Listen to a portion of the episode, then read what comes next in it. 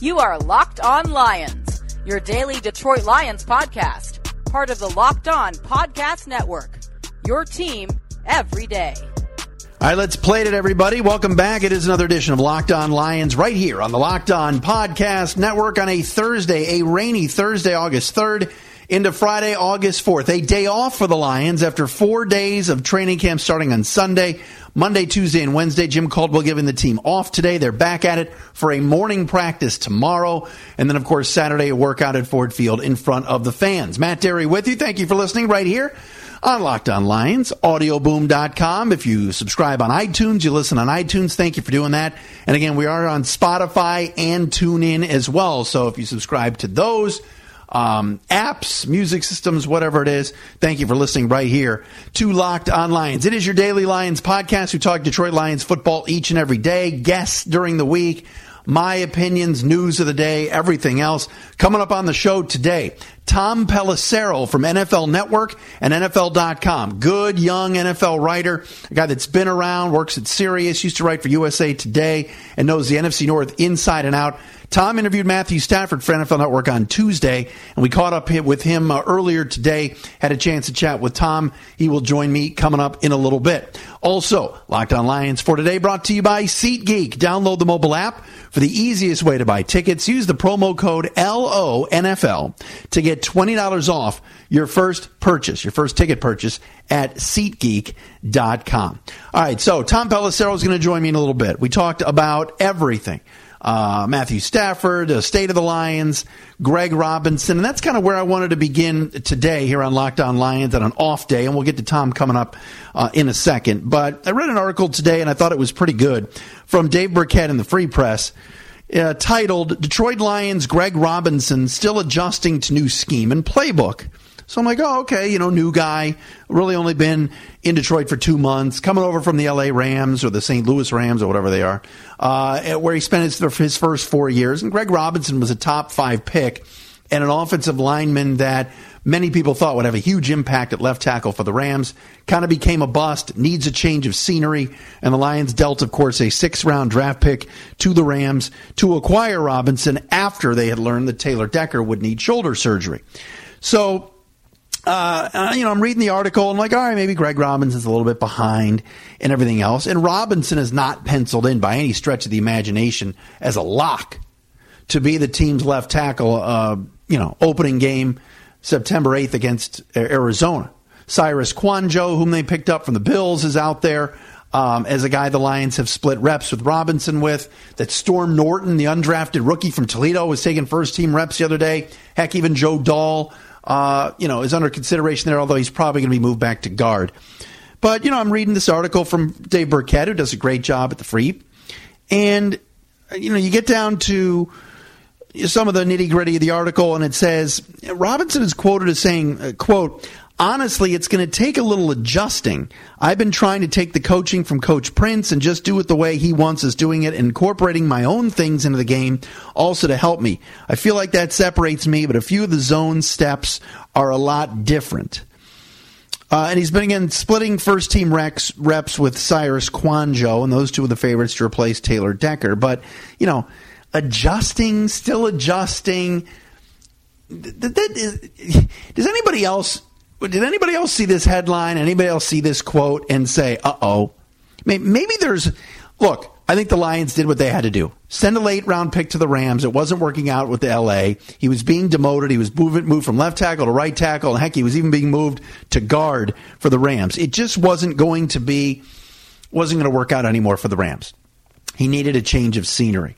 And he rated very low for the last few years from Pro Football Focus on, you know, on, on technique and blocking and everything else, run blocking, pass blocking. Greg Robinson did not grade out well. Now, you look at his size and you look at him being the, the second overall pick in 2014, and you see a guy that you know can do it. He was a stud at Auburn, all SEC, all American, everything else. So when you see him say, ah, it's still taking me time to adjust, you kind of wave those red and white. Is it the white flag? Is it the red flag? Whatever flag it is, you kind of almost put your hands in the air like, uh oh, maybe this kid just can't pick it up. Maybe he just doesn't have it. It, scared me a little bit to see that.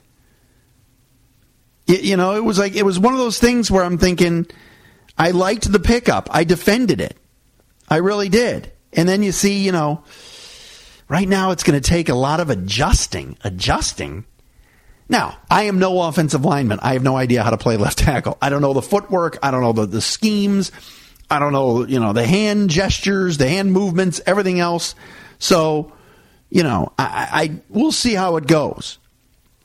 But I, I hope it works out. I'm rooting for him. But how much adjusting does it need to be?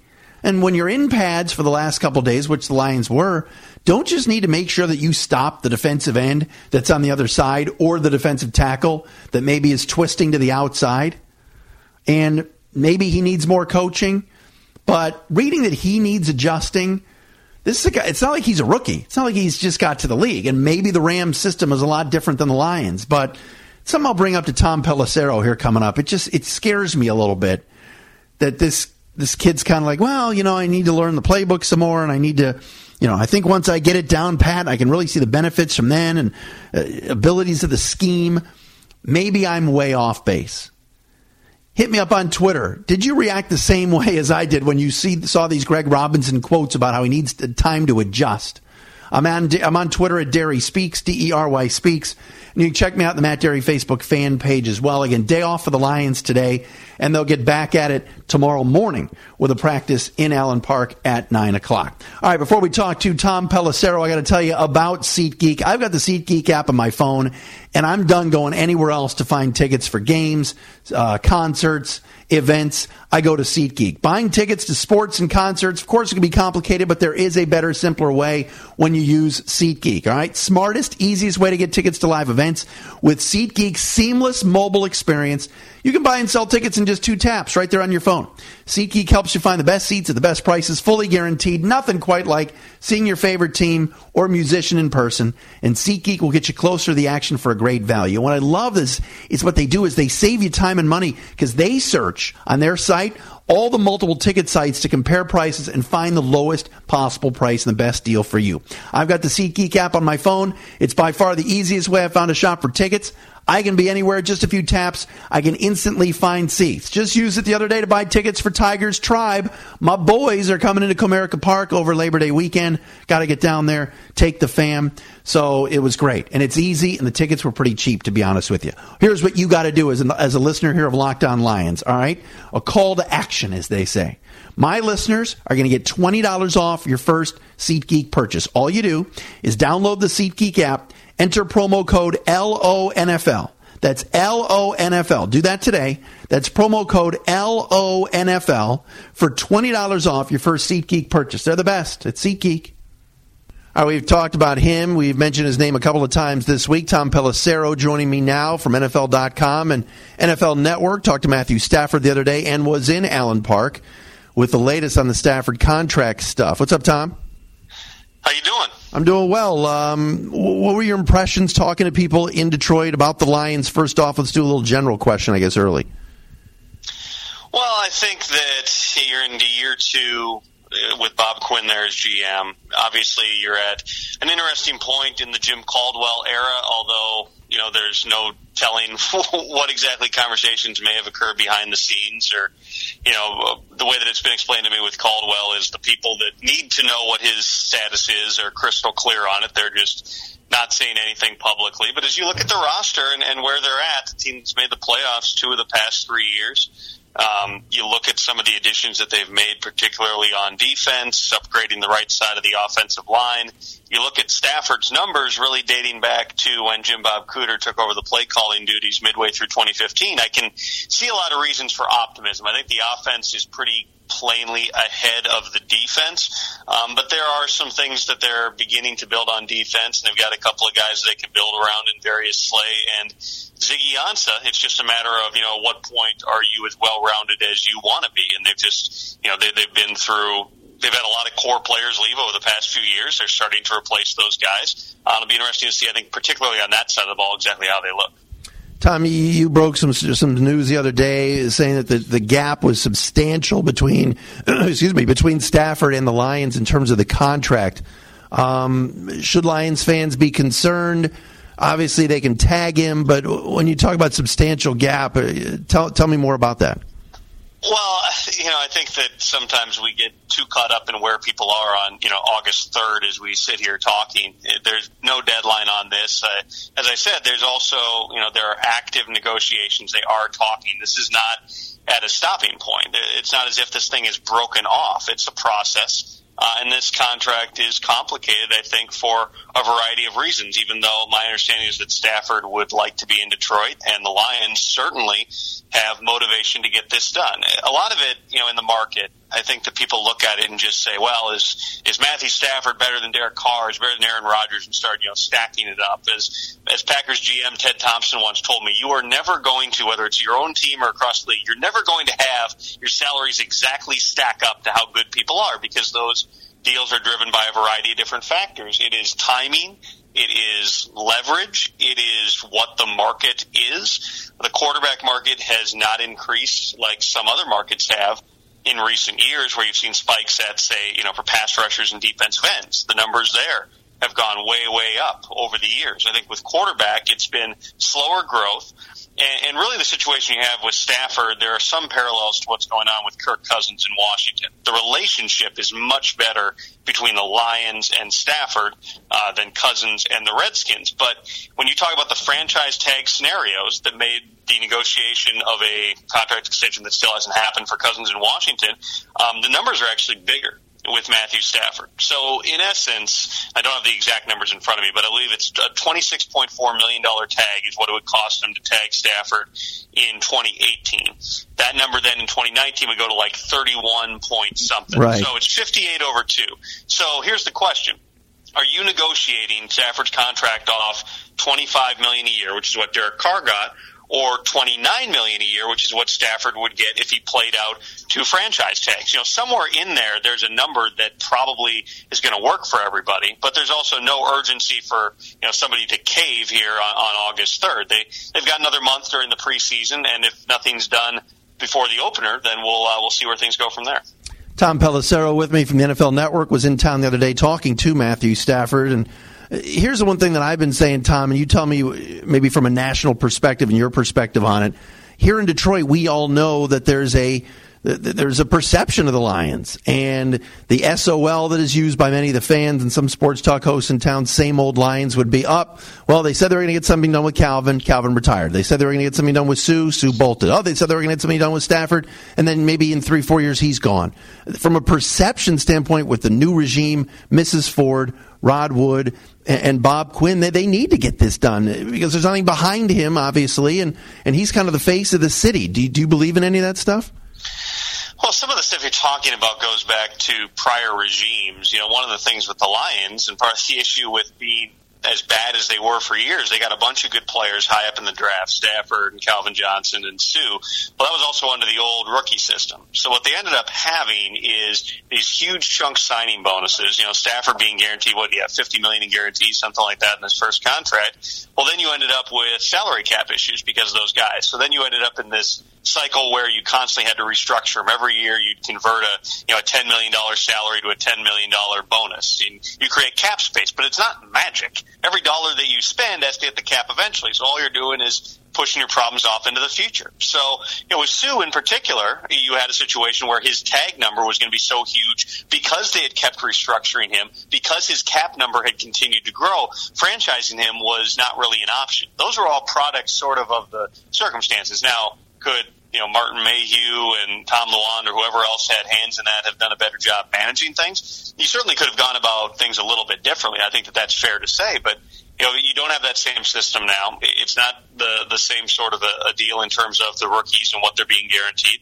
And the Lions are winning enough games; they're not drafting those top five, six, seven spots that are still, you know, pretty big money at this point. I think this is, you know, it, it, I think that the only really fair thing to do is just say, all right, let's see what happens with the, the Bob Quinn regime moving forward. They, they've turned over a lot of stuff there. You know, Jim Caldwell is a holdover from the prior staff, but you look at you know, the new offensive coordinator. Of course, you got a new team president in Rod Wood. I, I think that, you know, from a perception standpoint, I understand what you're saying. This has just sort of been, you know, a thing that's gone on with the Lions. They haven't won a title since what, 1957, something like that. I mean, it's been a long time since they've enjoyed huge success. They haven't won a playoff game since 91. Everybody knows all those numbers. Um, but anytime you've got new people coming in and a new way of doing business, I think that you have to look at what is the track record of those people, and also, you know, this this bears mentioning too with Stafford. You know, what's the track record of you know other deals getting done for other quarterbacks? Some of those. I mean, I remember Eli Manning who happens to share an agent uh, with Matthew Stafford. That deal got done like the Thursday before the opener a couple of years ago on a, a large contract extension. These these things take time, especially when they are complicated, and certainly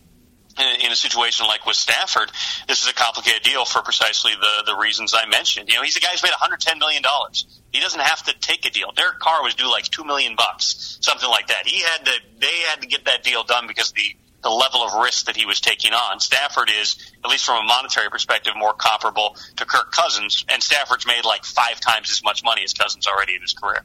Could it be just as simple, Tom, as Stafford knows, like you said, he could be making $31 million in, in a season on the second year of the tag. So maybe Tom Condon is saying to the Lions, we want 30, 31 million a year. Maybe the Lions are saying, well, Carr got 25, we'll offer 26.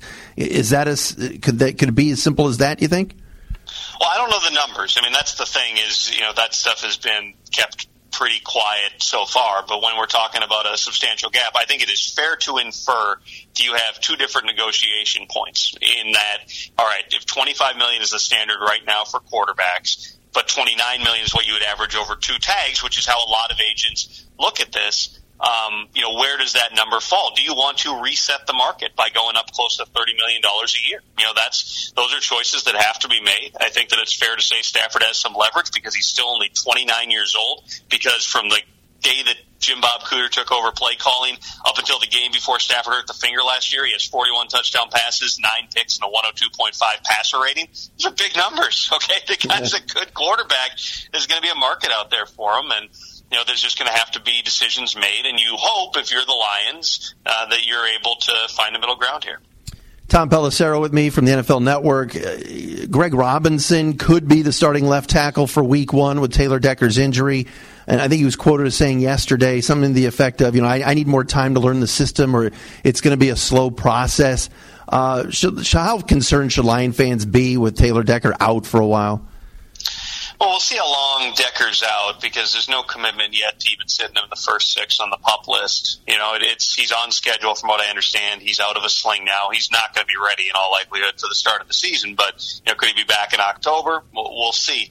Um, getting him back would would certainly be big. I think in the short term, you have a very talented player in Greg Robinson. You don't go you know, was he number two overall to the Rams a few years ago? If you're not talented, but he's not been able to put it together for a variety of different reasons. Um, they brought in the other guy who was in Buffalo till he got cut.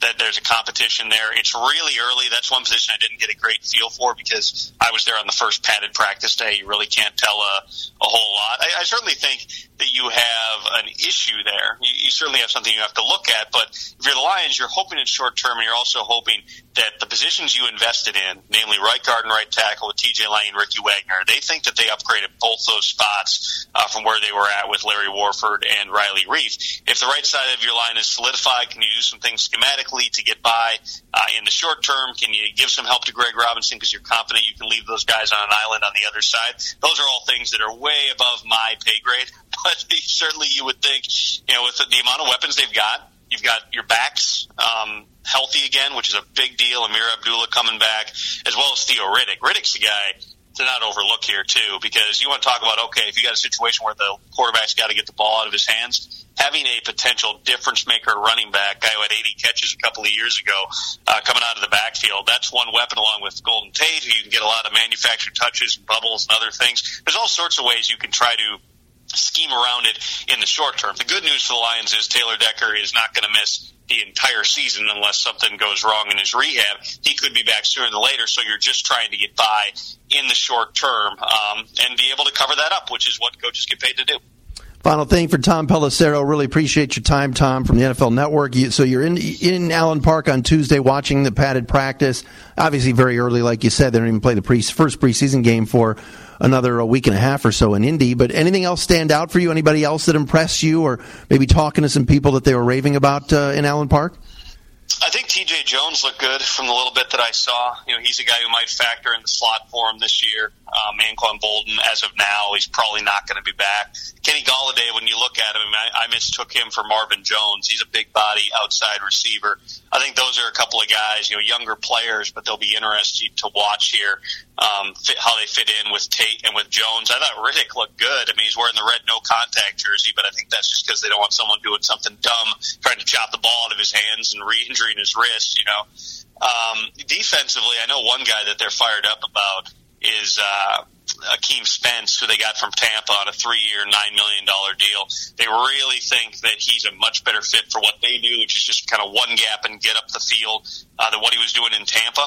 Uh, and, and they need some, you know, they certainly need help really at all levels of the defense. You look at what they did; they invested in the offensive lines. they thought they needed to upgrade there everything that Bob Quinn did on defense was about volume and competition and trying to get bargains. You, you bring in Paul Worrilow for like three million bucks, DJ Hayden for four, Spence at three million a year, and then you use four year four draft picks in the top five rounds on corners and linebackers. It's pretty obvious what they thought that they needed to do there. Um, still got some young, talented players. Ziggy Ansah, my understanding, even though he's not practicing right now, is he'll be back at some point uh, in the preseason.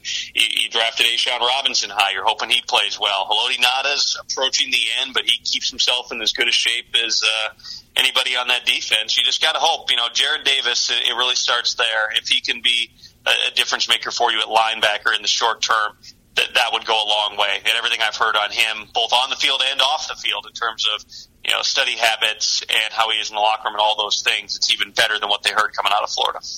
Tom, this was fantastic. Thanks so much for your time. Absolutely, you got it. Thank you, Tom. There he is, Tom Pelissero, NFL Network, NFL.com. Check him out on Twitter. Good, good reporter, and loved uh, some of the insight that he gave us.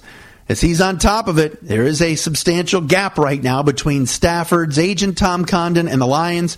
But as Pelissero said, Eli Manning, among others, and some of these quarterbacks that Condon is representative, gotten deals done right before the season starts. And you hope that's the case with Matthew Stafford. As I've said before, this deal's got to get done from a perception standpoint. It is time for the Lions to get one of their own signed, sealed, delivered, and kept here for a long, long time. That way, that SOL talk about, oh, well, Barry Sanders left early, Calvin Johnson left early, they couldn't keep Suh can all go away and you could say, hey, Matthew Stafford's going to be here for a very, very long time. You don't want to get into that franchise tag stuff like the Redskins did with Kirk Cousins. Thanks to Tom Pelissero for joining me. Also, thanks to our friends at SeatGeek. Don't forget to download the mobile app. For the easiest way to buy tickets, use the promo code LONFL to get $20 off your first purchase. Another day Locked On Lions in the books. Thanks for listening, everybody.